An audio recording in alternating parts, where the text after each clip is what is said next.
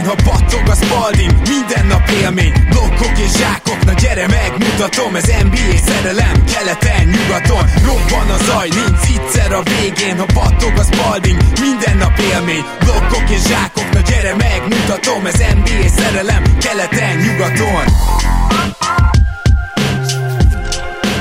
Éjjó! Szép jó napot kívánok mindenkinek, Rédai Gábor vagyok, ez a Rep City keleten-nyugaton podcast, és mint mindig most is itt van velem Zukály Zoltán, szia Zoli! Szia Gábor, sziasztok, örülök, hogy itt lehetek. Ma elsődleges másodéveseinket nézzük meg, ugye tavaly is volt egy ilyen adásunk, ahol picit így lekövetjük a tavalyi ruki vacsokat nyilván, és szeretnénk megnézni, hogy a másodévesek hogy teljesítenek. Előttek először is a Rep City-vel közös rendezvényünk, ugye január 20-án lesz már, megvan az esemény, majd meg fogjuk osztani mi is a Facebook oldalunkon. Hát ez egy nagyon nagy maraton lesz, mert hogy ugye már 8-tól kezdődnek ezen a napon a meccsek, és fél egytől van egy Lakers Boston. Azt nem ígérem, hogy azt is még közvetíteni fogjuk, de azt is még megnézzük közösen. Tehát egy ilyen hatalmas maratonra számítsatok a Winners Sports Pubban Budapesten. Úgyhogy lehet jelentkezni, jönni, és természetesen NBA quiz is lesz, és mellette értékes Michelin nyeremények. És a már Rep van szó, ne felejtsétek, hogy a keleten promókóddal Szóval egy Repsitis gymbaget kaptok ajándékba, 5000 forint fölött vásároltok náluk online. Ma egy harmadik dologgal is jelentkeznék, ez pedig az, hogy a Dodo Podcastnek a GM játékára lehet jelentkezni. Nagyon szuper feladatok vannak, és ez is több fordulós lesz, úgyhogy én azt mondanám, hogy keresétek fel podcast társainknak a Facebook oldalát, és ott pedig minden részletet megtaláltok ezzel kapcsolatban. Egyáltalán, ha csak ki szeretnétek próbálni magatokat GM-ként, hogy egy-egy adott csapattal mit csináltok, nem probléma, hogyha nem vagytok teljesen szakértők. Emiatt senki ne bátortalanodjon el, mert nagyon részletes értékelést fog kapni a munkájáról, és szerintem már csak ezért is megéri játszani náluk. Nézzük meg akkor a másodéveseinket, és Zoli, nem tudom, egyetértesz-e, rengeteget beszélünk Doncsicsról, úgyhogy szerintem legyünk túl ezen a részen, mert, mert, mert muszáj itt is megemlíteni őt, sőt, olyan felvezetéssel indítanék, hogy szerinted elképzelhető, hogy a másodévesek közül a tavalyi Rookie of the Year fejlődött a legtöbbet? Hát a mutatott játék eddig egyértelműen ezt mondatná velem, úgyhogy igen, abszolút elképzelhető, sőt, nagyon valószínűleg tűnik. Statisztikailag is, impactben is, szemtesztre, fizikailag, mindenféle szempontból rengeteget fejlődött, én azt gondolom, Luka. Egy dologban talán nem fejlődött, de még ez sem feltétlenül biztos, hogy a tripla dobása, mert hasonló százalékot hoz, mint tavaly, de ugye többet emel rá, és talán még őrültebb kísérletei is vannak. Ez az egyetlen olyan terület, ahol egyébként komoly fejlődés, komoly fejlődésre mehet még át. Nem azt mondom, hogy nem fejlődhet bármi másban, még többet dolgozhat a testén, még jobbak lehetnek a befejezései, a bal kezét még nyilván tudja javítani, most is nagyon jó már, de még lehet javítani, de a, a triplázás és úgy a, a dobás konzisztenciája, ahol még rengeteget, rengeteget fejlődhet. Már csak azért azért is, mert hihetetlen, tényleg hihetetlen, de így is 60%-os TS-sel dolgozik, ami, ami egészen, tehát ha belegondolunk abba, hogy most 32%-kal dob rá 9 triplát, azt gondolná az ember, hogy ez már inkább lefele húzza azt a bizonyos TS-t, de azért azt is tegyük hozzá, hogy maga a dobás kiválasztás is nagyon hatékony, tehát rengeteg triplát dob, rengeteg floatert, ami ugye nála egy ilyen zicser szintű történet, és a palánk alatt is, ha befejez, akkor nagyon sokszor harcol ki faltot. Tehát most csak szintén egy adat 9,2-szer áll oda meccsenként a büntetővonalra, ami megint csak elit, és az elit játékosoknak a velejárója, és szerintem ez is nagyon jól mutatja azt, hogy a, ugye mindig hangsúlyozzuk, hogy mennyire fontos a tripla, de furcsa módon a legfontosabb valószínűleg a kiegészítő játékosok számára, hiszen hogyha ők nem tudnak triplát dobni, akkor valamit elképesztően kell tudniuk, hogy pályán lehessenek. Nyilvánvaló, hogy egy naprendszer közepének az, hogy csak 33%-kal dob, igen, van benne fejlődési potenciál, de látjuk, hogy emellett MVP szintű játékot tud ö, hozni. A, a, a tripla fontossága az szerintem vicces módon a kiegészítőknél még erősebb, mint a, a legjobb játékosoknál. Igen, és még annyit mindenképpen hozzá kell tenni, hogy a százalék az nem mindig mondja el a, a, a történetet. Ugye Jannis is ide 33 százalékkal dob, de még, még sincs olyan floor spacing hatása az ő dobásának, mint Luka. Tehát Lukára mindenki kilép, Lukára mindenki repül ki, és, és muszáj egyszerűen levédened, annak kellene, hogy így dob, illetve hát nyilvánvalóan azért is dob ilyen százalékkal, mert, mert nagyon keményen védik. És Jannis idén úgy dob ugye 33 százalékkal, hogy, hogy nagyjából üresek a triplái. Nem akartam egyébként ilyen összehasonlításba belemenni, nyilvánvalóan Jannis lényegesen jobb játékos jelen pillanatban. Én azt mondanám, hogy még a támadó oldalon is, és akkor a védő oldalon ugye már ne is beszéljünk. Összességében azért elég nagy a különbség még kettőjük között, és ez nyilván ki is fog jönni az MVP szavazásban. Viszont hihetetlen az, hogy másodévesként Luka ott tud lenni, még ha nem is esélyesként, de, de mondjuk realisztikus harmadik számú opcióként az, MVP választásban. Igen, uh, tehát gyakorlatilag a harmadik, negyedik helyen ö, hát, nem, nem tudod nem elképzelni. Így van. Amit még akartam mondani egyébként Doncsicsal kapcsolatban, hogy még analitikusabb játékot játszik, mint az első évben, amikor 14%-kal, amikor a dobásának 14%-a volt összesen a midrange, idén ez már 6%, tehát gyakorlatilag elhanyagolható. És, és még egy nagyon fontos dolog, hogy ez lehet, hogy kicsit Homer, Homernek fog hangzani, de az, az igazság, hogy a bírók annak ellenére sem tisztelik még eléggé Lukát. Egyébként, ahogy említetted, nagyon magas büntető száma van, viszont még Jánész például meccsenként 11,1-szer törbe, LeBron azt hiszem most 15-nél van, és Jimmy Butler például 15-nél, vagy 16 egész valamennyinél Butler, addig Luka 18,3-szor törbe meccsenként, ennél csak Harden 18,4-e több, és ahhoz képest nem kap annyi fújást. Tehát én azt mondom, hogy ugye most ötödik helyen van azt hiszem meccsenként a büntető dobásban, és másodiknak kellene lennie Harden mögött. Az igazság, hogy rengetegszer van olyan, hogy hogy lefaltolják, elég egyértelműen lefaltolják, és nem fújják be, nem fújják be a bírók.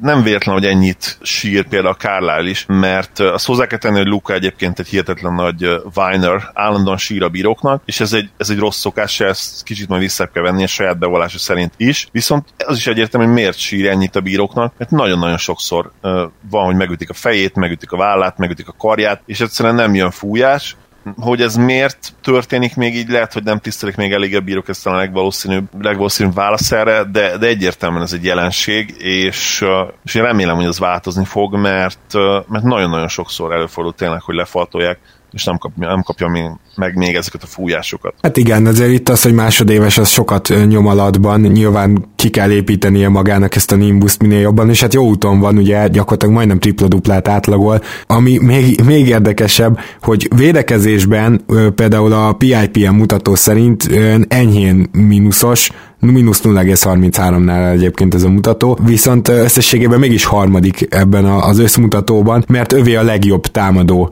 PIPM, és azt gondolom, hogy Doncsics-tól az is kiváló, hogy ilyen enyhén mínuszos, nagyjából neutrális védő tud lenni a pályán, tehát nyilván ott nem várunk ilyen egekbe emelkedést, és ezt el is mondtuk még a karrierje elején is, viszont, viszont gyakorlatilag kimaxolja azt, amit támadásban lehet, és ez még durvább. Tehát ugye beszéltünk sokat arról, hogy persze ő neki már micsoda tapasztalata volt, de másodéves játékostól ilyen allround támadó teljesítményt valószínűleg soha nem láttunk.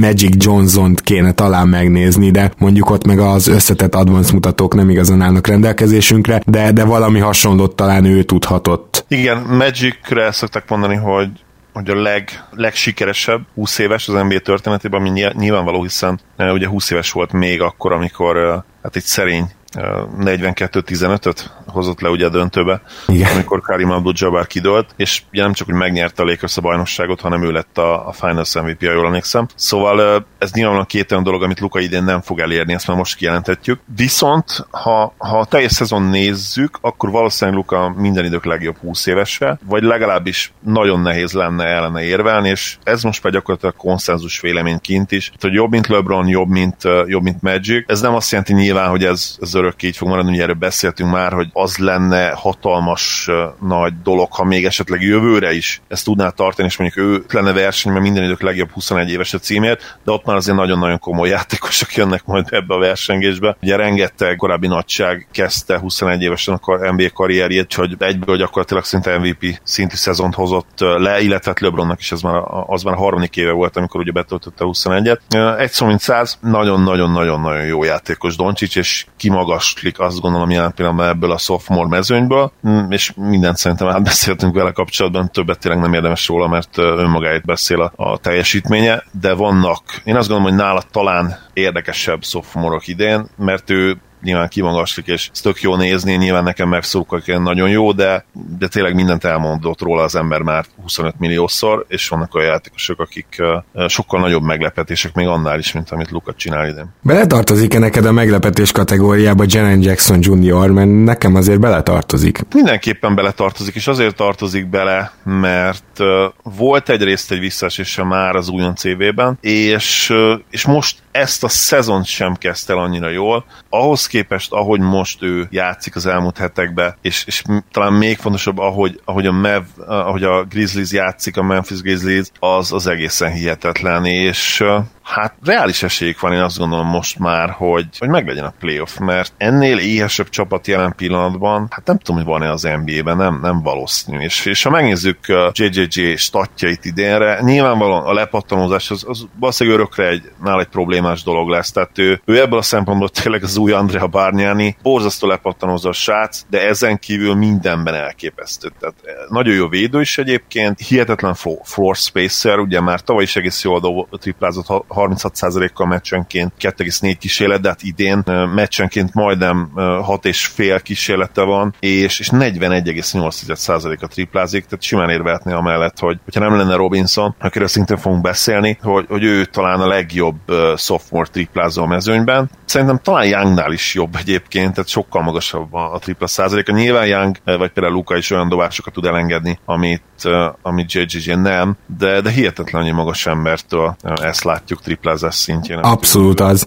Most, hogyha néztek Grizzlies meccseket, akkor azt fogjátok tapasztalni, hogy meggyorsította, a, tehát nem emelte jelentősen feljebb a, azt, hogy honnan ereszti el a triplát, és ugye nála ez egy ilyen kritika volt, de hát ugye olyan rohadt magas, hogy így is megteheti, és meggyorsította ezt a bizonyos uh, tripladobást, és picit elkezdett Bertánshoz uh, hasonlítani a technikája, így ezzel a, a nagyon gyors, de nem annyira magasról elengedett dobással. Nem, nyilván nem akarom még összehasonlítani őket, meg nem is vele kell összehasonlítani, azt gondolom, hanem hogyha így folytatja, akkor majd ilyen szegény ember Carl towns lehet támadásban. A védekezése az idén, már egyetértek veled, hogy nem rossz védő, de a számok azért azt mutatják, hogy nem túl jó ez a védekezés, és a lepattanózás és a védekezés probléma is azért van, úgy tűnik, mert hogy jó sokat van Valanciunas mellett a pályán, és bizony azért Valanciunas mellett nem sok lepattanó csorog le hozzá, tehát ugye azért tudjuk JV-ről, hogy ő nem csak kizár, hanem ő tényleg oda megy és, és megszerzi meg, meg áttépi a hasadon is. Igen. Tehát Igen. ő egy ilyen típusú játékos, Jaren Jackson Jr. amikor centerbe játszik, akkor ezek a dolgok egy fokkal azért jobbak, és hosszú távon pedig Brandon clark egy fantasztikus duót alkothat, alkothatnak, de, de azért is gondoltam, hogy ő meglepetés, mert támadásban nem gondoltam ekkora előrelépésre, védekezésben viszont jobbra számítottam, és valahogy ez az egész Grizzliesnek a, a mostani ranyát is megmutatja nekünk, hogy nem védekeznek olyan túl jól még mindig, de támadásban rohadtul összeálltak, és mindenki tudja most már a szerepét. És Jaren Jackson Jr.-nál is ezt látom, hogy felvállalta ezt, hogy én vagyok a triplázó magas ember, és gyakorlatilag vannak ilyen 9-10-11 rádobásos meccsei is, ami brutális. Igen, és az igazság, hogy, hogy ez a Grizzlies, ez ezt fogja játszani, és el kell engedni a, a grit and grind korszakot, és, és tényleg a szúkolóknak le kell ölelni ezt, ezt a gárdát, mert ez a csapat, ha valahogy, akkor a támadójátékkal fog bejutni a, a play ba ez nem kérdés számomra. Ha megnéznénk az elmúlt pár hét statisztikáit, biztos, hogy benne top 5-ben lennének offenzív ratingben. Vagy még előrébb, igen. Ilyen 140, 130, 120 pontokat úgy dobnak be, hogy, hogy hihetetlen és nyilván ebben vastagon benne van a köze, ugye az idei legjobb, egyértelműen legjobb újoncnak, Joel Morantnak, aki tükörsimán meg fogja nyerni az év újonc díjat, független attól, hogy Zion mit csinál a, a szezon utolsó négy hónapjában. Igen. Most már három hónap lesz, ugye, mert január, február, hát márciustól, igen, igen. Ez három, bizony. Három hónap. Na hát ebben teljesen egyetértünk, nézzünk még olyan újoncot, bocsánat, másodévest, akire azt mondanád, hogy meglepett téged. Nekem azért van még egy-két jelöltem.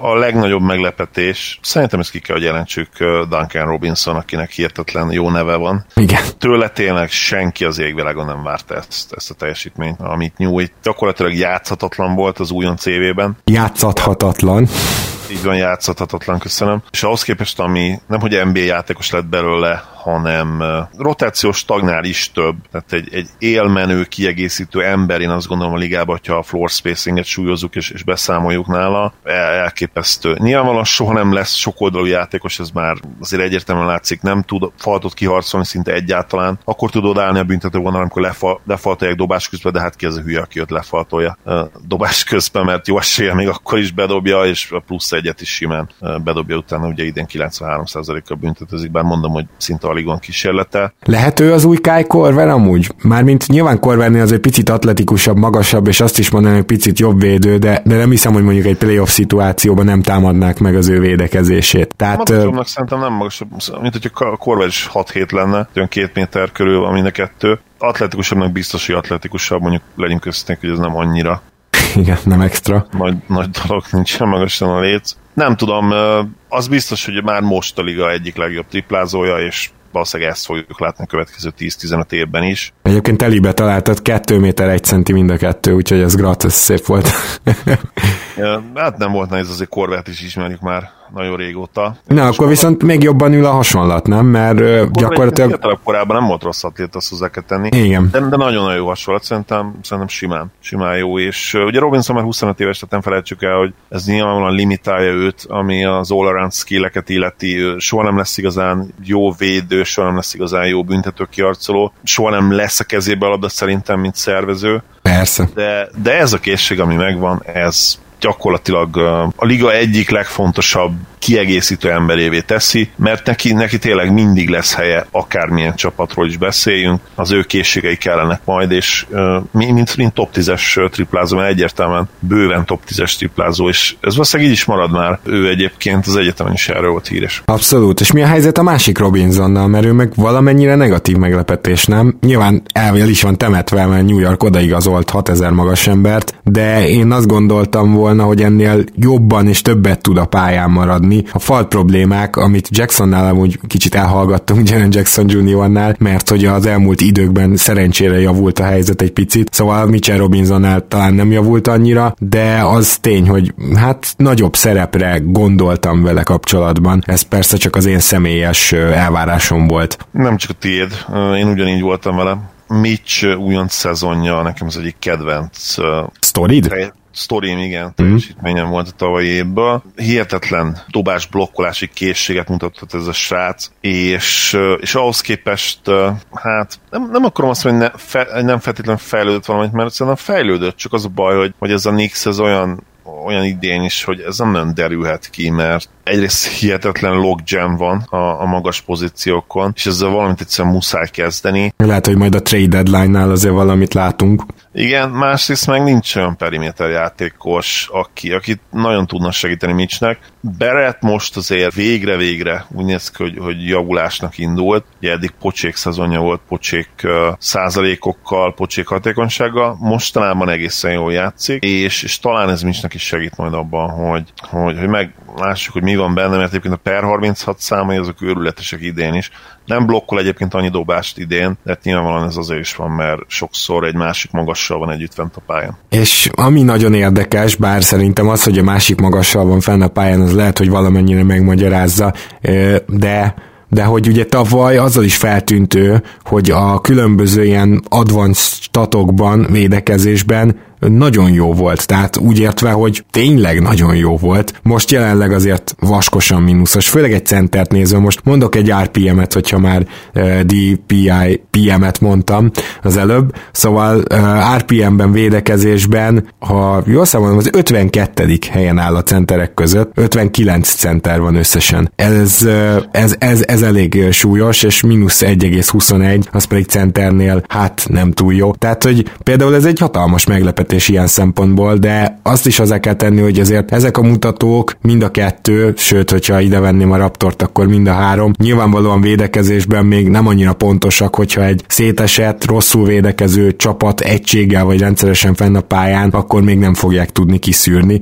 de azért ez mégiscsak meglepő a tavalyhoz képest. Igen, de én itt azért azt mondanám, hogy csapat struktúra, csapatjáték, illetve a Nix, hát nem csak viszonylagos szót akartam használni, de nem viszonylagos, hanem tényleges, borzasztó játéka is benne van ebben masszívan, és kíváncsi leszek, hogy a szezon második felére ezek a statok hogyan változnak, mert szerintem lesz azért javulás nála. Nyilván attól is, hogy mennyit fog játszani. Most az utóbbi meccseken egyébként hát nem, nem volt valami a célos, és néztem a game logot, hogy nem is mindig kapott még akár 20 perces közeli játékidőt sem, ami számomra egyébként teljesen értetetlen egy ilyen csapaton, csapatnál, amelyik azért megy fel a pályáról, illetve azért kezdte a szezonját, hogy, hogy legyen esélyük egy top 3-as pikre megint csak. Nem nagyon értem, hogy miért nem lehet őt, őt felrakni stabilan mondjuk ilyen 25 percre. Oké, okay, még mindig falt, problémái vannak, de, de 25 perc benne kellene, hogy legyen helyett a mostani 22 helyett, amit felhagyják a pályán. Hát alsó hangon. Van egy olyan játékos, akiről szerintem tavaly, mikor alig játszott, többet beszéltünk, hogy mennyire várjuk már, hogy játszom, mint idén, amikor viszont játszik. Nem tudom, mennyi alapján kitalálod, de hogy kire gondolok. Na akkor lelövöm. Aaron Holiday-re. Mm, gondolom, hogy azért te is, neked is feltűnt az, hogy idén egy, egy nagyon korrekt csere irányító, és még, még szerint még ez túl szerény megfogalmazás. Mert például Holiday-től én azt gondoltam, hogy, hogy tud majd valamennyire szervezni, tud majd hozzáadni támadáshoz, betörni, de az, hogy például hát igaz, hogy csak 3,8 triplát dob rá meccsenként, de hogy azt 41,5 kal dobja, az nekem egy nagy meglepetés, egy vas vaskos meglepetés. Illetve az, hogy ugyan csak 3,7 asszisztot oszt ki, de amellett meg csak 1,4-szer adja el a labdát, nincs rossz helyen a kezében a labda, úgy, hogy hát gyakorlatilag, mintha az első évét futná, mert tavaly csak nagyon ritkán kapott epizód szerepeket. Igen, a decemberi az, ami egészen szenzációs volt, ugye ott ha jól emlékszem, elég sok meccset kellett kiadni a Brogdonnak. Így van. És, és rendszeresen 30 perceket játszott, volt 25 pontos meccse, volt talán egy másik 20 pont feletti meccse is. Ugye elég sok Pacers meccset nézek Szabonis miatt, de nem csak Szabonis miatt egyébként, hanem az egész csapatot imádom. Azt a kohéziót, azt a, azt a védekezést, amit ők játszanak. Gyakorlatilag a legjobb játékosok nélkül nem hogy tök egyértelműen playoff csapat, hanem küzdenek a hazai pályáért is. És, és Holiday szenzációs tényleg. Most volt például egy meccs, amit láttam a Bulls ellen, ott alig hagyott kidobás. Most meg is nézem itt a Game Logs-ban. Igen, konkrétan 8 perc, 9, 8 per 9 volt a mezőnyből. Hoppá. Ami, ami hihetetlen. Tudtuk azt, hogy nagyon nagy tehetség, tudtuk azt, hogy ő gyakorlatilag készjátékos, mert ugye sokat volt az egyetemen, ha jól emlékszem, mind a négy évet végigjárta. Nagyon-nagyon kíváncsi leszek, hogy, hogy a play ban mennyit fogják használni őt, mikor már Oladipo visszatér, mert egy olyan játékos, akit, akit lehetne használni, akár cserélányítóként, akár még small ball line vagy, vagy free guard line is akár, uh-huh. ami ugye most az OKC-nél szinte megállíthatatlan. Nagyon-nagyon remélem, hogy ilyeneket is be fog dobni adott esetben Macmillan. Ha már OKC, mennyiben köszönheti ezt a megállíthatatlanságot a free guard line szerint a Shai Gilgis Alexandernek? Biztos vagyok benne, hogy például ő az egyik, akit úgy húztak a 11. helyen, hogy most már top 10-be menne el egyértelműen, ugye beszéltünk róla, hogy nem állítunk rangsor, de ha lenne rangsor, szerintem én Sájt most egyértelműen a harmadik helyre raknám Luka és Tré után. Nagyon-nagyon-nagyon jó játékos, és még pár héttel ezelőtt a statisztikailag megnézted Bébo referencen. Ja, nem volt annyira jó, nem voltak olyan jók a százalékai még. Az első évéhez képest nem tűnt úgy, hogy olyan nagyon sokat fejlődött, és, és ha most megnézed, a, az elmúlt pár hét után, ugye most éppen egy historikus meccsen van túl, ahol lehozott egy, ennyi, egy 20-10-20-as meccset, vagy 20-20-10-es? Igen, 20 lepattanos, tehát egy 20 pontos, 20 lepattanos, 10 asszisztos tripla dublát. Megnéztük, admin nagyon-nagyon kevesen voltak, akik erre képesek voltak. Egészen elképesztő. És ha most megnézed a, a statisztikáit, a akkor azt kell látnod bizony. Most már fenn van ugye a, tehát a tripla dobás még nincs fönn, de minden más már fenn van az egekben, és ráadásul nagyobb, tehát tehát egyértelműen nem csak többet van a pályán percben, hanem többet is használják, tehát a usage is megnőtt. Mint, mint scorer egyértelműen sokat fejlődött. Uh, idén ugye 20 pontot átlagol per 36-ra, tavaly 14,7 volt, és oké, okay, a százalékok nagyon hasonlóak, a tripla még egy picit lejjebb is van, de többet tudod állni a büntetővonalhoz, uh, onnan jobban dob, mint tavaly, és a labdeladás is picit csökkent. Nyilván ez azért is van, mert ugye elsődleges szerepe idén a scorer, és nem pedig uh, irányító. Ugye CP3 mellett játszik, uh, nem csak hogy mellette kezd, de de nagyon sokat is játszik mellette, és, és ő inkább egy ilyen scoring guard, azt már látni kell. Nem feltétlenül igaz irányító, nem rossz irányító, de azért nem ez az ösztönös uh, szervező. De, de nem is kell, hogy az legyen és hát 21 éves. Úgyhogy a határ, ha nem is a csillagosség, de, de a többszörös all státusz, én azt gondolom. A legrosszabb esetben az a ceiling egy ilyen 3-4-szeres all és, és egy bajnok csapat talán második legjobb játékos is lehet majd, de meglátjuk. Tehát még ennél akár jobb is lehet. Én most nagyjából ide lőném be egy másfél év után, másfél szezon után. Hmm, hát a mi- minimumot az, az alját egy kicsit lejjebb tenném, mert az, hogy Chris Paul mellett játszol, az tudom, hogy még csak másodéves és fejlődhet, de ennek ellenére is azt gondolom, hogy az, az nagyon sok játékosnak tud javítani a mutatóin is, illetve a mutatott játékon is. Ha advanstatokat nézünk, akkor most szinte nullás mindenben, tehát neutrális támadásban, védekezésben. Tehát azért mondom, hogy a talán az alját egy picit én alacsonyabbra lőném be, de a potenciál kétségtelenül ott van. Ilyen borderline osztának, akit lehet, hogy kiválasztanak egyszer-kétszer. Igen, igen. Ah, igen. Mm. Én azért, azért óckodom, és azért van talán igazad, igen, mert tri- triplázással. Bár ott is azért ez a, ez a 3,6 kísérletmeccsenként 34% az nem olyan rossz, még akkor se, hogyha tudjuk, hogy azért ez főleg spot up, és, és ő azért nem csinál olyanokat, hogy végigvezeti a labdát félpályán és beleáll messziről de egyértelműen sokat fejlődhet még Sáj. Labdakezelésben, előkészítésben, dobásban, mindenben, úgyhogy a, a harmadik éve, a következő éve lesz szerintem nagyon sokat mondó. Idén nyáron, ha végig dolgozza ezt, a, ezt az egész off-season-t, akkor ténylegesen akár egy all szinten is felléphet jövőre, és viszont ha ugyanúgy marad, és, és akkor már lesz három évünk, és nagyon hasonlóak a, a, a hatékonyság a per 36 és azt látjuk, hogy igazából lehet, hogy ez a srác csak azért átlagolt több pontot, mert a usage rate megnőtt, akkor lehet, hogy az, az ott már inkább a te jóslatodat erősíti majd. Mhm. Na hát Meltonról most beszéltünk, úgyhogy róla nem fogunk, már mint hogy kettő adással ezelőtt, de ő mindenképpen szerintem a második kör egyik legkellemesebb meglepetése így, így utólag. Viszont most beszéljünk egy kicsit az elejéről is, bár Aitonról érdemben nem tudunk. Begliről tudunk szerinted ennyi ö, meccs alapján? Szerintem nem, én Dialóról akarok majd beszélni, nagyon-nagyon érdekes prospekt, és ugye Shy és CPF csapattársa, de Begliről nem lehet tehát egyszerűen kicsi a minta idére. Nyilván el lehetne őt temetni a negatív jelzők alá, de, de nem akarjuk, miért akarjuk, miért akarnánk ezt megtenni. Igen. Úgyhogy hát Aiton, Aitonnál meg még ennyi se, nem? Tehát, hogy... Aitonnál ugyanaz a helyzet, abszolút. Persze.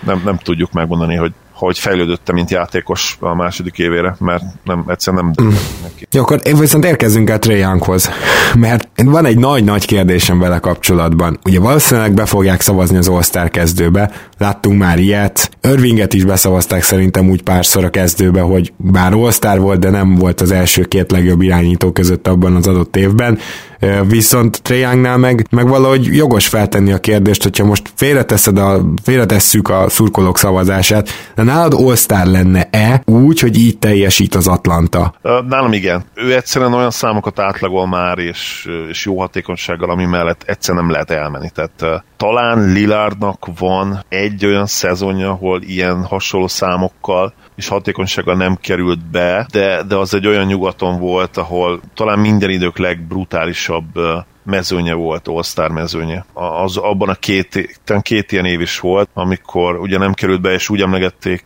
Démet, mint... Minden idők legnagyobb snabja, ugye? Így, van, mint minden idők legnagyobb snabját. Úgyhogy én azt mondom, hogy ennek most, főleg ezen a keleten, ami nem rossz egyébként ez a kelet, ne érts félre, csak az ő posztján én azt gondolom, hogy ha a, a nyers statokat nézzük, ami azért általában az All-Star legfontosabb fokmérője szokott lenni, hát ott nem, nem annyira dúskálunk most jó gárdokban, de de lehet, hogy nem fogsz egyetérteni velem. Nyilván érvehetni amellett most egy Kyle lowry akár be lehetne nyomni, és persze, tehát nyilvánvalóan, hogyha Impactre megnézik, akkor Kyle Lowry jobb játékos, mint Trae tehát akkor gyakorlatilag Kemba nálad is a biztos kezdő, és most a másik kezdő pozícióról beszélsz. Így van, így van, így van. Igen, Abszolút. Igen. Kemba, Kemba az egyértelmű kezdő, és és nem, nem tudok egyszerűen a második helyre jobbat mondani, mint hm? Young. Teljesen korrekt, tehát ö, szerintem, szerintem ez nem egy, ö, nem egy vállalhatatlan érvelés, csak arra voltam kíváncsi, hogy te, aki kifejezetten ugye ö, csapat eredményesség fetisista vagy minden ilyen díj megítélésében. All nem feltétlenül. Tehát All-Star az kivétel. Én, én igazából az All-Starnál még azt is mondanám, hogy ha, ha a nézők be akarnak szavazni egy mit tudom, egy Kákuzmát, vagy egy, vagy egy Bobit, akkor szavazzák be. Kit érdekel? De az a probléma, és itt meg Cibok Dani barátunkra visszautanik, aki leírta, hogy az a legnagyobb baj, hogy az All-Star nagyon-nagyon komolyan veszik karrier kiérték. Bizony. Is. És ezzel totálisan egyetértek. És sajnos ezért nem vehetjük úgymond tényleg fanra a dolgot, és, és mondhatjuk azt, hogy oké, okay, szavazzanak be akárkit, ha mit tudom, Muresrendbe akarják szavazni, akkor Muresrend, vagy pár éve kit akartak beszavazni. Hát most is jó a takófalnak, falféle történet. A rossz arcú barátunk, aki... Ja, Pacsuliát. Pacsulia, igen, aki Kavály alá lépett, nem jutott eszembe Zaza neve, szóval Pacsuliát be akartak szavazni, mondhatnám azt, miért ne, hogyha ezt akarják nézzük, de az a baj, hogy nem, mert, mert ahogy mondtam, nagyon-nagyon komoly faktor ez karrier kiértékelésnél, és ez a legnagyobb baj igazából. A Hall of Fame bizottságnak szerintem például teljesen ignorálnia kéne az all választásokat, és csak is kizárólag All NBA, meg, meg esetleg még egyéb faktorok, de az azt elfelejteni a francba, mert, mert szerintem egy felesleges része ennek a, ennek a, a karrier megítélésnek. Igen, itt ehhez annyit tennék hozzá akkor, hogy gyakorlatilag az All-Star az viszont ugye egy ilyen 24-25-ös mezőnyt hoz össze, mert nyilván mindig vannak, akik ugye bekerülnek, tehát mondjuk egy évben általában nem 24 All-Star van, vagy 12-12, hanem azért több, mert egy sérülés helyett valaki bekerül, akkor a sérültnek is beszámít az All-Star behívás, meg a, aki bekerül annak is, és viszont valahol, hogyha ez a 25 legjobb játékos, akkor ez egy picit jobb fokmérő, mint a nagyon szűk All-NBA, ahol csak ugye 15 játékosig tudunk elmenni, ráadásul a posztok miatt egyáltalán nem biztos, hogy ez a legjobb 15 játékos.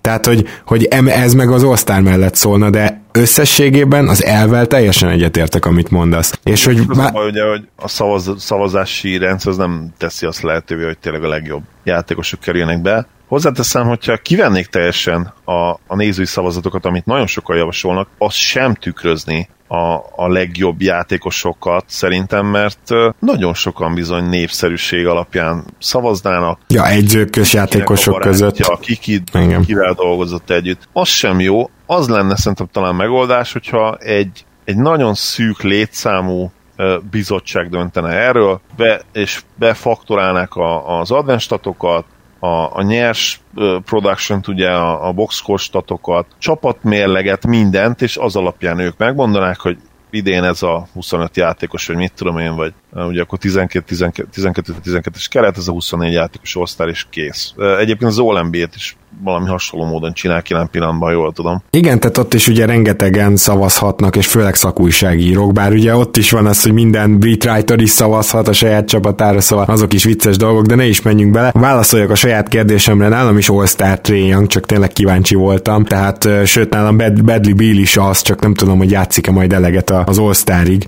hogy de, de én, én öt, öt guardba gondolkodok körülbelül keleten vagy hatba, tehát hogy persze all csak, csak ez egy érdekesség, hogy viszont nagyon rosszul teljesít a csapata, és akkor beszéljünk szerencsétlenről egy picit, hogy mit csinál. Ugye gyakorlatilag úgy hozza ezeket az átlagokat, hogy jelen pillanatban egyetlen egy olyan játszótársa van, akivel egy értelmes pick and meg tud csinálni, az Collins, és a kipasszait pedig elég rossz hatékonysággal dobják a triplázók. Tehát ezt nála még be is kell számítani tulajdonképpen, hogy a csapat, ami körülötte van, az egyelőre nem jó köré, és nyilván majd lesz fejlődés, stb., de azért, hogy például így is hoz 8,4 asszisztot, és 29 pontot átlagol, ugye 37%-os triplázással, de az ott 9,4 kísérletből, hát szóval ezek, ezek egészen lenyűgözőek. Sajnos ő például ugye védekezésben továbbra is egy nagy mínusz, ami nagyban hozzájárul ahhoz, hogy a csapatát nem tudja egy személyben mondjuk a playoff közelébe tartani. Ah, igen, benne van. Mm ez is, és a hatékonyságot is tegyük hozzá, 59%-os TSE dolgozik, ami, ami szenzációs. Tehát ez a 29 8 29 5 és 8 és fél gyakorlatilag felkerekítve 59%-os TSE ez, hát én azt mondom, hogy sztár, sztár uh-huh. produktum. Nem feltétlenül szupersztár szint még, de, de ahhoz is egyébként egészen közel van. Nyilvánvalóan akkor onnantól fogjuk elkezdeni Triangle-ot superstarként kezelni, amikor a csapat a playoff versenyben minimum ott van, ez tehát legkorábban a jövő szezonban, de ő én azt gondolom, hogy mindent megtesz, ha leszámítjuk a védekezést, de a védekezés ez meg egy olyan kérdés ugye irányítókkal kapcsolatban szemben, ami valahol nem is teljesen fair szerintem, meg, meg ugye a, a fontosságára mindig vitatkozunk, hogy mennyire fontos az, hogy egy irányító jól tudjon védekezni. Valószínűleg azért kevésbé, mint egy center, ezt vakon is kimondhatjuk. Viszont talán azt mondhatnánk meg így megfordítva, hogy az lenne fontos, hogy ne legyen borzasztó egy irányító uh-huh. védekezésben. Tehát ha Tré is elérni ezt a, ha már beszéltünk ugye Doncsisra, hogy most ilyen átlag, picivel átlag alatti védő, Tré is el tudná érni azt a szintet, azt szerintem neki elég is lenne, és, és onnantól kezdve nem nagyon hozhatnánk fel a védekezését, mint, mint okot arra, hogy, hogy nem eredményes a csapata. Amivel kapcsolatban nem biztos, hogy egyébként most megtehetjük akár, mert nem, nem elsősorban Trae védekezése a Hawks legnagyobb problémája. Igen, sőt, meglepő módon nem is a védekezés a legnagyobb problémájuk, hanem a támadás, ezt se gondoltuk volna. Mit gondolsz Wendell Carter Jr.-ról, vagy egy másik olyan játékosról kérdezzelek, akinek korábban nagyon-nagyon hittél a potenciájában, változtatott-e ezen ez a szezon nálad eddig valamennyire, illetve szerinted mennyire ítélhető meg neki is voltak sérülései, meg egy ilyen teljesen kiismerhetetlen csapatban van, ahol, mint beszéltük, az NBA legrosszabb egyzője még mindig a helyén van. Nem változott egyáltalán, sőt, szerintem ő, ő fejlődött is elég szépen az előző szezonhoz képest. A festékben nagyon-nagyon jól fejez most be, sajnos már egy sérülése bokája miatt, ha jól emlékszem, több hétre kidőlt. Én, én nagyon szeretem VCG-t, és nem csak egyébként azért, mert ugye a Cuban elmondta, hogy őt draftoltuk volna, ha nem draftoljuk Lukát, és azóta még inkább követem a pályafutását, hanem mert szerintem egy nagyon-nagyon jó, mindenes magas ember potenciál benne van, és nekem még külön tetszik az is, hogy magasságra alacsony, viszont hosszra elképesztő. Ez is szerintem ideális a, a mai ligában. Nyilvánvalóan akkor beszélhetnénk nagyon komoly potenciálról vele kapcsolatban, hogyha megtanulna triplázni, amire szerintem lesz esélye, és, és képes lesz rá. Nagyon-nagyon fiatal, még 20 éves, és, és 73%-kal büntetőzik most a második évében. Uh, első évben 79,5%-kal büntetőzött, szóval uh, nagyon jó keze van, közelről ezek a jumper, jumperje is sem rosszak. Uh, egyszerűen azt kell, hogy megtanuljon triplázni, és akkor, akkor teljesen új dimenziója fog kinyílni a játékának, és továbbra is abszolút tartom, hogy all potenciál van benne, és, és nagyon-nagyon szeretnék értem, hogy a mavericks valamikor cserélni, de, de nem hiszem, hogy ez össze fog jönni. Igen, hát nem a közeljövőben. Ha már triplázás, ha Colin Sexton úgy dobna, mint tavaly triplából, akkor azért most sokkal jobb véleményen lennénk róla, nem? Mert minden, minden másban, ami scoring, hatalmasat lépett előre, és erre a triplája 37-ről 31-ig esett vissza. Sexton az a játékos, aki szegényt, én szerintem akkor se vennék komolyan, hogyha 30 pontot átlagolna. Egyszerűen nem. És ez furán hangozhat, de, de eszembe se jut, amikor, amikor a liga fiatal legjobb játékosére gondolok. Nekem ő, ő annyira egydimenziós, és, és annyira semmilyen a játéka, hogy, hogy nehéz, nehéz is bármi pozitívat mondanom róla. Pedig egyébként lehetne, mert viszonylag jól tud odaférni a büntető vonalra, amikor oda, oda fér, akkor nagyon hatékonyan tud onnan ö, dobni. Nem rossz floor space ugye, ahogy mondtad, azért második évében jelentősen visszaesett a, a egyrészt a dobása is, ö, ugye a, tripla, a tripláinak a száma is csökken, másik pedig sokkal rosszabbul dobja őket, ami nyilvánvalóan nem ideális. Nem, nem igazán jó playmaker, nem jó passzoló, tehát ő, azt sem tudnám mondani, hogy az új Jason Terry, mert, mert Terry sokkal jobb playmaker és passzoló volt, úgyhogy nem tudom, hogy, hogy Colin Sexton mit tud. Valószínűleg ennyit, tehát hogy pontot, 18 Igen. pontot bedobni a, a közösbe liga átlag hatékonyság alatt kb. ezt tudja, és uh, nem látom egyszerűen, hogy, hogy ő bármikor ennél többre lenne képes uh, hosszú távon sokkal-sokkal-sokkal pozitíva vagyok csapattassával Garlanddal kapcsolatban, mint vele. Én szerintem ez, amit most látunk tőle, ez nagyjából eh, hosszú távra egy ilyen sixth man szerepet eh, predestinálna nála. Talán az igen. Egyébként nálam nem lenne ott a legjobb tízbe se a sophomore között, tökre nem érdekel, hogy 18,6 pontot átlagon. Talán a legjobb tízben nálam beférne, mert azért eh, tehát a, még a szarcsapatban is, hogyha a scoringod az nem egy ilyen, tehát mondtad, hogy liga átlag alatt játékonyság magasság azért nem sokkal, tehát nem egy ilyen szörnyű hatékonysággal, ö, nyilván nehéz helyzeteket is el kell vállalnia, tehát hogy, hogyha ha ez megvan, akkor azért az egy skill, az egy NBA szintű skill, és Szerintem ezt is lehet valamennyire értékelni, de, de hogy mielőtt túlságosan megvédeném Sextont, azért elmondanám, hogy volt egy olyan jóslatunk, egy keleten-nyugaton díjra, hogy ő lesz a legrosszabb védő, aki kezd, és rendszeresen eleget játszik ehhez. Nos, nagyon közel van. Tehát az irányítók között csak három rosszabb irányító van nála védekezésben. Frank Jackson New Orleansból, akit azért nem vennék ide, mert 13 percet játszik, tehát lehet, hogy, lehet, hogy ez egy kicsit ilyen mm, félrevezető, viszont Trey Young és Isaiah Thomas utolsó előtti és utolsó helye azért nem lehet meglepő. Ők még Sextont is alul tudják múlni. Hát Isaiah Thomas az konkrétan majdnem mínusz négynél van. Méltatlanul alul értékeltük Isaiah Thomas-t ebben a, ebben a tippben, hogy vajon ki lehet a legrosszabb védő idén. Tegyük hozzá azért, mert nem gondoltuk volna, hogy egyáltalán játszik 24 percet, de játszik, és, és, és még Trae is alulmúlja. Na de Sextonra visszatérve a védekezése egy percet sem javult. Nem, nem. És nem is fog szerintem hosszú távon sem. Ez is egy olyan játékelem nála, ami, amit be lehet nagyjából írni így pályafutására, hogy, hogy rossz marad. Nincs is egyrészt olyan kosárikúja, a kezei sem túl jók, tehát nem tud jó ütemben oda nyúlni, mint esetleg pár hasonlóan rossz védő, de akiknek legalább ez, ez a faktor megvan. Lou Williams például. Például Lou Williams, így van, köszönöm. Nem is értem, miért beszéltünk ennyi szextorról, hagyjuk. Te Naxról mégse beszélhetünk, mert gyakorlatilag kiszorult a rotációból, úgyhogy akkor beszéljünk egy kicsit Diállóról, mert hogy ha jól tudom, akkor te készültél vele kapcsolatban. Így van, Diálló sokkal-sokkal érdekesebb uh, sophomore, én azt gondolom és elsősorban annak köszönhető, hogy már viszonylag jó produktumot tud a pályára oda tenni. Nagyon-nagyon fiatal még mindig, ugye jelen pillanatban 20 éves. Ha minden igaz, top 5-ös legfiatalabb játékosok között van, most megnézem, nem most már 21-et betöltött, úgyhogy lehet, hogy nem, de még mindig nagyon-nagyon fiatal. És oké, okay, triplája nincs egyáltalán, ezt hozzá kell tenni, ez nagyon-nagyon fontos, viszont high upside játékos, és ez minden megmozdulással látszik igazából. Ugye egy high upside játékos. Nyilvánvalóan ma a mai ligában tripla nélkül dobó hátvédként, ugye bár idén kis csatárként is játszik, de inkább ön állam dobó hátvéd, nagyon-nagyon nehéz igazán komoly karriert befutni, és ez egy olyan akadály, amit neki is meg kell ugrani, neki is, neki is abszolválni kell. Ha ez sikerülni fog, ami nyilvánvalóan egy nagy ha, akkor, akkor szerintem egy nagyon-nagyon jó, jó rotációs játékos lesz belőle, és egyébként meg az atletikus adossági az, azok hihetetlenek. Tehát. Hát ő képes lehet egytől négyig védekezni szerintem, hogyha igazán megérti így a defenzív sémákat. Így van, így van. Tehát belekapcsolom még azt is hozzá kell tenni, igen, hogy, hogy egy nap, ha nem is jön be ez a, ez a támadó projekt, akkor is értékes tagja lett az NBA-nek, mert bizony ő, ő egy nagyon-nagyon jó védő lehet.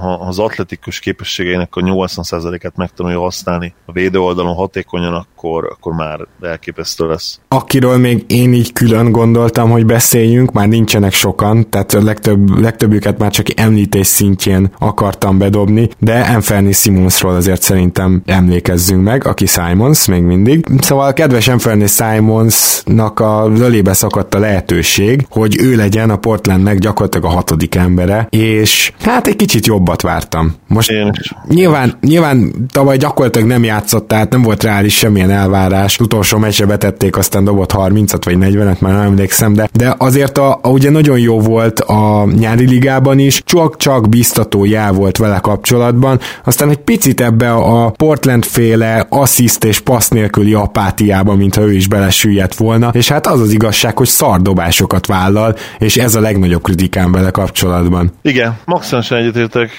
Gábor, és nekem is kicsit csalódás, mert ugye te is behájpoltad, Mája Gyuri barátunk is nagyon-nagyon kedveli őt, és amikor, amikor jól megy neki, és a legjobb meccsein látod, akkor tényleg potenciális szupersztárként tekintesz el, vagy ha nem is szupersztárként, de mondjuk szárként. Uh-huh. És tehát amilyen játszik könnyedséggel időnként be tud rámolni 15-17 18 pontokat, ilyen 22-3 perc alatt, az, az szenzációs, de nem elég kiegyensúlyozott, és nem is probléma ez nyilván, tehát 20 éves srácról beszélünk, aki ráadásul eléggé különleges úton módon került ugye az NBA-be. Van még ideje bőven, de nekem is csalódás, tehát többet vártam tőle ennél, még akkor is, hogyha hozzá kell itt azt is tenni, hogy eléggé diszfunkcionális Blazersben van ide. Hát igen, ugye a dobásainak a nagyobb része tripla, ezzel nincs baj, csak azt meg nem dobja olyan túl jól, de amivel nagy baj van, az a gyűrű közeli befejezése, Hát most, most itt ugye nagyon-nagyon ritkán jut el a gyűrűhöz, és ha van ez a 3-tól 10 floater távolság, tehát ami nem zsákolás, azt egy jó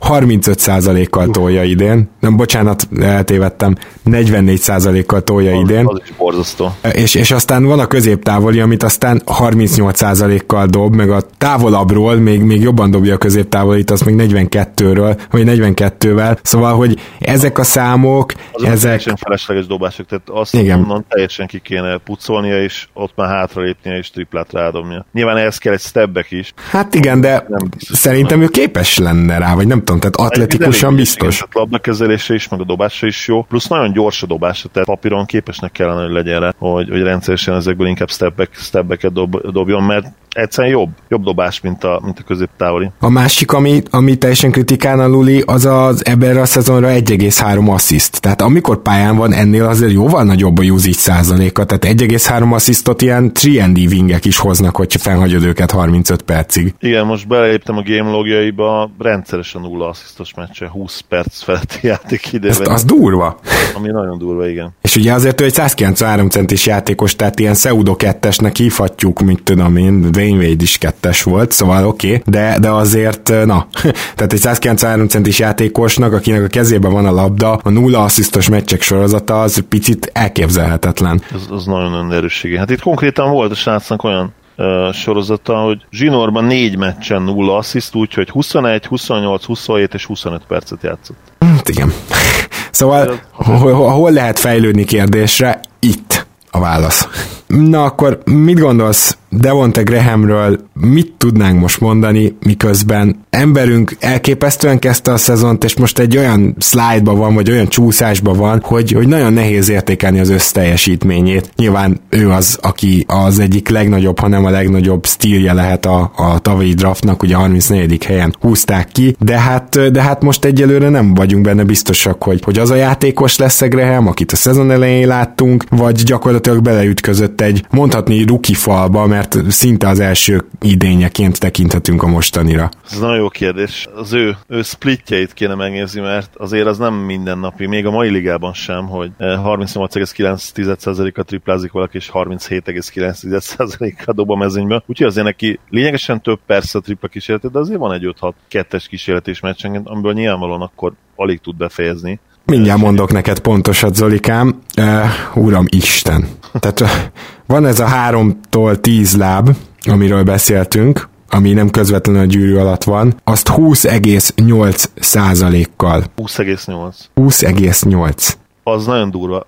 Azt talán megmenti egy picit, hogy 4,1-szer oda tud állni per 36-ra a büntetővonal, ami nem jó, de nem is annyira borzasztó. Tehát né- négyszer odáll a büntetővonalra, abból 3,3-at bever egy meccsen. Ezért is lehetséges az, hogy, hogy, hogy egész tűrhető még így is a hatékonysága, úgyhogy a ketteseket gyakorlatilag alig tudja befejezni. 54%-os TS, ami nem jó, de, de nem is tragikus, ahogy mondták ugye a Csernobilban. Igen.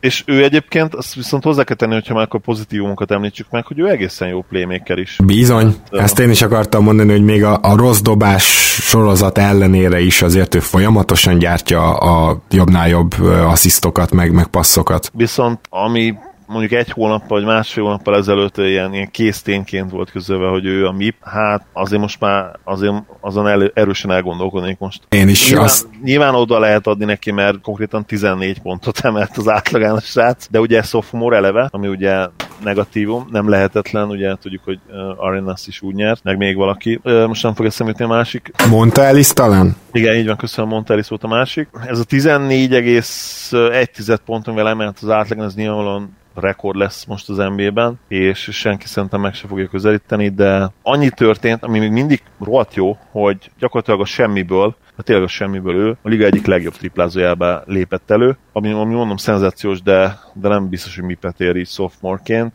Minden esetre nagyon érdekes prospect Graham, és nagyon kíváncsiak, hogy innen hova tudja még fejleszteni a játékát. Abszolút szerintem benne van, hogy fejleszti, nyilván nem annyira fiatal, de akkor is, tehát hogy mert ebből egy jó játékos lehet igazából a Hornetsnek a jövőképében, szerintem benne kell, hogy szerepeljen Graham. Ott kell legyen, nem kérdés, hogy egy ilyen triplázó mindenféleképpen ott kell legyen. Akkor nem tudom, van-e bárki, akiről részletesen beszélni, vagy csak emlegessük még meg, hogy ki az, aki játszik, ki az, aki nem játszik? beszéltünk még, bár ugye a top, top ötömről már abszolút beszéltünk, talán még kiről érdemes lehet beszélni, kiről beszéltünk még. Hát Wagnerről lehet még érdemes szerintem Igen, beszélni. Wagner, Wagnert akartam mondani, Wagnerről mindenféleképpen érdemes lenne beszélni, mert ott egy hát csalódás kettő újonc szezon után jó, ott is biztos, hogy lehetett elvárni a játékidőt ugye az ő csapatába. Ugye Lakersbe kezdett, és mikor cserélték el? Ha jól emlékszem, akkor a draft előtt, vagy itt a nyár elején, hogy helyet csináljon a Lakers. Gyakorlatilag igen, úgyhogy nagyon, nagyon jól megtalálta magát a, a Wizardsba, és tényleg egy ilyen modern, modern centert játszik, nagyon I- tetszik a játéka. Igazából én nagyon kíváncsi vagyok azért arra, hogy ez a csak támadunk, mindenki a saját skijét érvényesítse, Wizards rendszer, ez a, a, amellett, hogy látványos, meg tényleg poén, meg fan, amellett mennyire, hát értékeli túl a benne szereplő játékosok teljesítményét, mert nekem meggyőződésem, hogy azért ezt nem szabad kivenni a Washington játékosok megítéléséből. Viszont ez nem azt, akar, ez nem azt akarom mondani, hogy Mo ne lenne egy jobb játékos, mint gondoltuk tavaly. Tehát egyértelmű, hogy fejlődött, és az is egyértelmű, hogy, hogy látjuk, hogy NBA játékos lesz. De azért a, a, amit Washingtonban látunk, azt szinte mindenkinél el kell osztani kettővel, ez nekem meggyőződésem. Igen, igen, ebben egyetértek. Az biztos, hogy nagyon floor space ugye ezt már az egyetemen is megmutatta, és az, amellett nem lehet elmenni a, a mai ligában. Egyébként azért egy, egyértelmű az is, hogy kiegészítő szerepben lesz. Ugye most sajnos éppen bokasérülés van egyébként neki is, Carterhez hasonlóan, úgyhogy nem nagyon tud játszani mostában, és még, még azt hiszem jó pár, bár, bár lehet, hogy most már sem visszatér, azt hiszem december végén írták azt, hogy mondjuk egy hónapot ki kell hagynia. Bryant fanya vagyok még mindig elsősorban, de, de, de Mo Wagner hosszú távon is, is piece az egyértelmű a, a Wizardsban, és, és helye lesz neki ebben a ligában. Hosszú távon is azt gondolom, hogy ezt, ezt idén azért bebizonyította. Van pár olyan másodévesünk, akit egyszerűen a pályára lépések hiányába, vagy nagyon keveset léptek pályára, ezért nem könnyű megítélni. Sajnos ezek közé tartozik Huerter is, aki sérüléssel bajlódik szinte az egész szezonban eddig. Ezek közé tartozik Michael Porter Jr., aki amikor párszor pályára lépett, nem volt valami nagy szám, de most nemrég volt egy-két kiemelkedő meccse végre. Hát én még nagyon messze vagyok attól, hogy bármit merjek róla mondani, úgyhogy ha, ha te akarsz, akkor még reagálj rá, de, de én még nem mernék, és hát Lonnie Walker is időnként azért a Spurs rotációjában most már beküzdi magát. Nem mondanám, hogy egy nagy tripla veszély vagy ilyesmi, de ugye még mindig villámgyors, és nagyon gyorsan jut el a gyűrűhöz. Azért nála nagy lesz ez a fejlődési év, tehát nekem még mindig nagyon nyers játékosnak tűnik. Volt egy szenzációs meccse, ugye, amikor gyakorlatilag visszahozta egyedül a, a Rockets ellen talán. Igen, mert azon, azon a meccsen volt az, akkor ugye Hardennek volt egy zsákolás, amit nem adtak meg. Igen és végül, végül ugye Walker gyakorlatilag egymaga megnyerte ezt a mérkőzést a Spursnek. Sajnos utána sem jött az a potenciálisan breakout meccs után át azért időnként jönni szokott, hogy onnantól akkor egy egyértelműen megnövekedett teljesítményt látsz a, játékostól. Most megnézem a game logokat, ugye az egy 28 pontos mérkőzés volt, utána gyakorlatilag három napra rá 12 percet játszott két ponttal. Hát igen. Az, azóta volt egy 16 pontos meccse, még egy 16 pontos meccse, még egy 18 pontos meccse, egy rakat 2-3 pontos, meg meg, 5 pontos, meg 7 pontos mérkőzéssel. Gyakorlatilag Pop csak akkor hagyja bent, hogyha úgy látja, hogy na, ma igen. sül, ma forró. Igen, tehát... nyilván, nyilván ebben a Spurs is benne van, meg az, hogy a Spurs az miért nem menne a rájátszásért, mert a rájátszásért kell menni mindig, úgyhogy ennek nyilvánvalóan azért ő az áldozata nem mindig tud 20 percet a pályán tölteni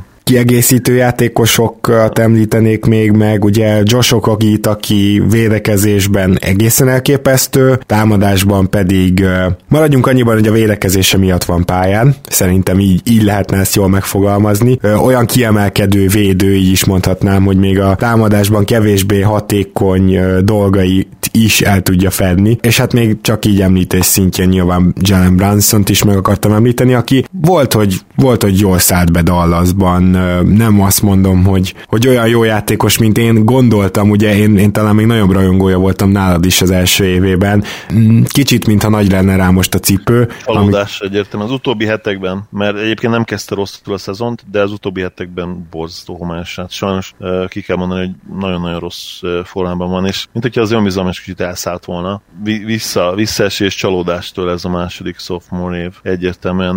De ezért hadd beszéljek egy nagyon picit Michael Porter Jr.-ról, mert ő nagyon-nagyon jól játszik viszont, amikor hosszabb játékidőt kap, ami nagyon ritkán van még jelen pillanatban, de azért már becsúszott egy 19 pontos meccs a Kings ellen, ahol 8 per 10 volt a mezőnyből, 6 lepattanóval, egy 25 pontos meccs a Pacers ellen, tehát egy playoff csapat ellen, ahol 11 per 12 dobott a mezőnyből, és most is volt például egy nagyon jó 19 perces meccs a Clippers ellen, ahol megint csak nyertek, ott meg 6 per 8 volt a mezőnyből, és ez, ez arra jó eddig nyilvánvalóan nagyon keveset játszott, de a szezon átlag az 19,5 pont per 36-ra, 9,4 lepattanó, 1,3 blokkal és gyakorlatilag 1,4 assziszta, és 61%-os TS, tehát uh, nyilvánvalóan nem lehet még felszólódni ezeket a számokat, nagyon keveset játszott, de amit tudtunk eddig, és hogyha MPG egészséges tud maradni, akkor, akkor egyértelműen ott van a top 3 potenciál között a draftjáról, vagy, vagy leg, legrosszabb esetben szerintem top 5-ben, és nála nagyon nagy kérdés, hogy egészséges tud maradni, mert az egész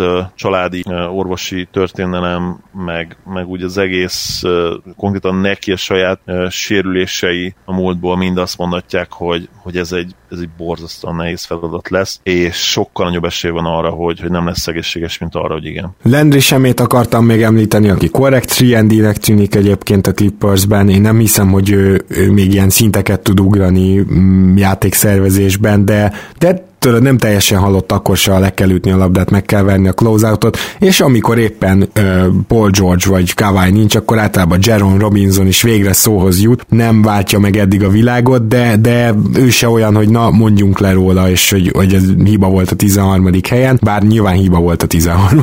helyen kihúzni egyébként, de ettől függetlenül is, és uh, hát a két Bridges, közül igazából a Sunsban lévő Mikál az, akit megemlítenék, mint 3 játékos, és a másik Bridges az pedig ott, ott inkább a, a hármas kezd meg lenni, vagy most volt pár jó meccse ilyen szempontból. Ő szerintem támadásban több dimenziós lehet Miles Bridges a Charlotte-ban, de lehet, hogy Mikál Bridges lesz a, a hasznosabb NBA játékos, mert ő neki mindenre megvan, ami egy 3 játékosra jellemző és kell. És uh, ugye ő, ő Mikál, és, és Miles Bridges még egyszer ő a Hornetsben, őt, viszont nem nézem ki, hogy akkor a potenciál van a támadásában, hogy azzal nem tudom, első vagy második opció lehet majd. Egyetértek, és, és hát igen. Az érdekes, hogy egyébként Robinson, nem tudom, hogy hogy, de egy rakás meccsen pályára lépett idén, sőt. Hát ugye kezd is általában, mikor Paul George nincs. Igen, de ilyen 11 perceket átlagolt, tehát az még nagyon vicces. Ha van töltelék kezdő, meg töltelék rotációs játékos a ligában, akkor az ilyen pillanatban ő. Hát ő, ő az ilyenkor, aki Lou Williams maradék perceire bejön, csak éppen kezd.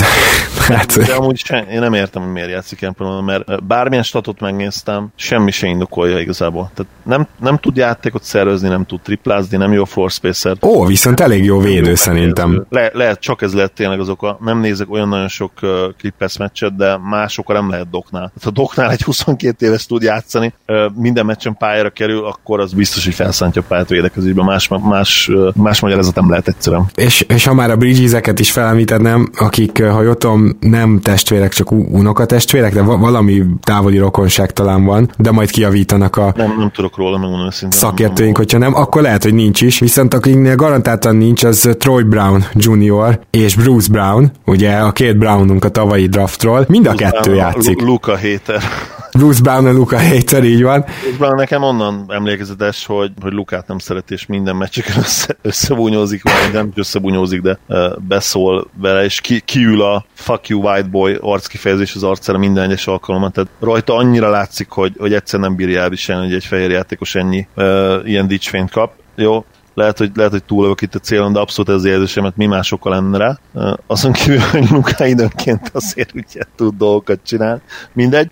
Viszont nem rossz védő egyébként Brown, és abszolút és, és, Ugye a Detroit Brownjáról beszélünk most, Bruce Brownról. Detroit Brownjáról, ahogy mondod. Más egyébet nem sok mindent csinál egyébként eddig, viszont ő is tudott jó pár ö, mérkőzésen kezdeni, 40 meccsükben 31-en kezdő volt, és egyébként nem, nem reménytelen más szempontból sem, azért csak 3,9 asszisztot oda, oda pütyögtet a pályára. Hát ugye ő az irányító, ezt most tegyük hozzá, hogy ő most nem kettest játszik Detroitban, hanem konkrétan irányító. Igen, tehát valakinek most tény, hogy abban a backcourtban azért átlagolni kell valamit. Igen, igen, tehát... Valakinek muszáj.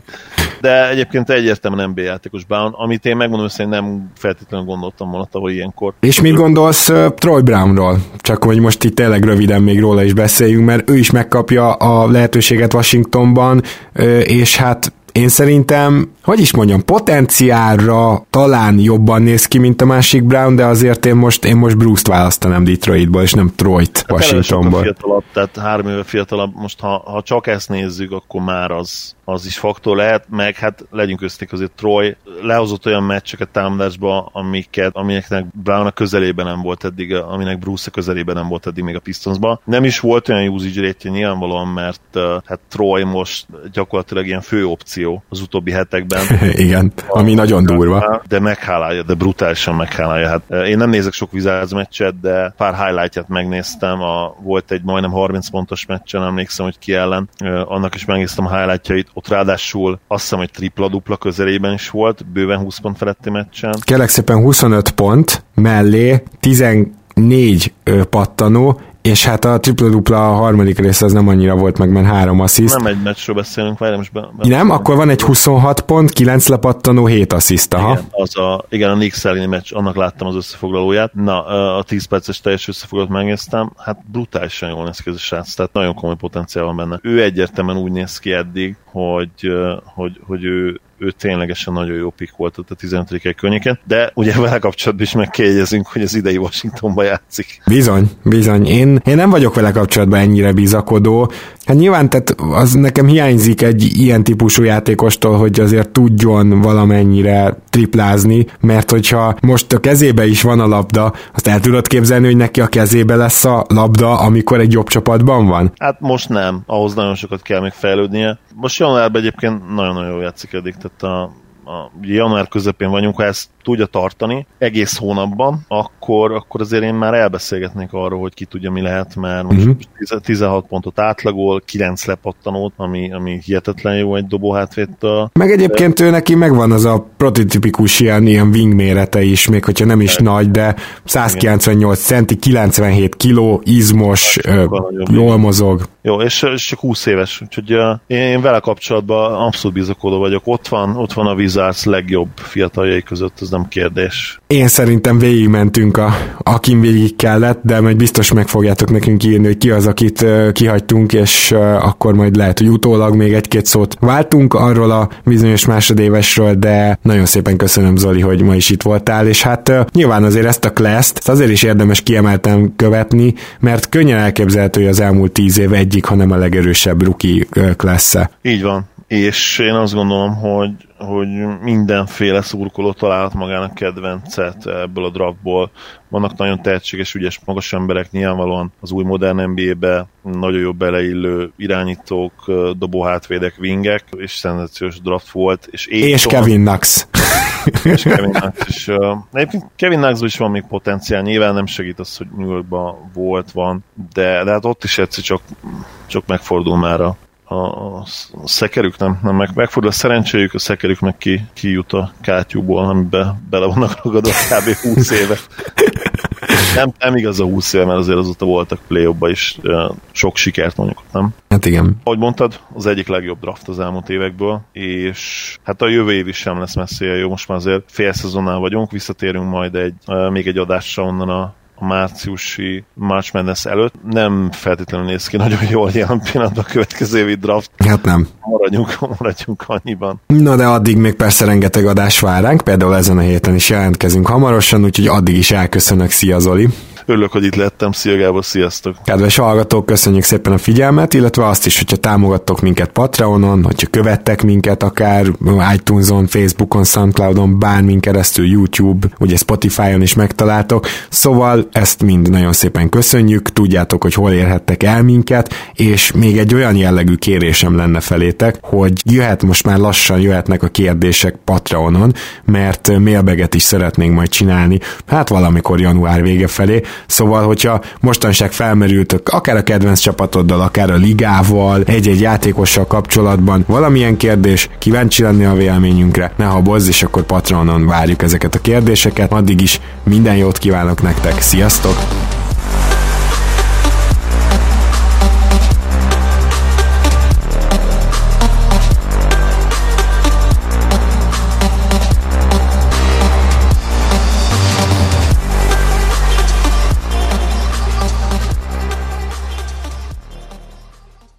Ha más podcastekre is kíváncsi vagy, hallgassd meg a Béton műsor ajánlóját. El tudod képzelni, hogy a podcastet, amit éppen most hallgattál, fél év múlva már a mesterséges intelligencia generálja? Mi sem. De ha érdekel, eljött már a gépek lázadása. Hallgass bele az Embertelen podcastbe. Orsós Lajos vagyok, a műsor házigazdája. Egyelőre még élőben. Egyelőre. Fedezzük fel együtt, hogyan ismerkedik, randizik, mesél és vitatkozik Betty és Péter, két teljesen mesterséges intelligencia. Lajos, a podcast címét mond még egyszer, Léci. Oké. Okay. Embertelen podcast. Ez a műsor a Béton közösség tagja.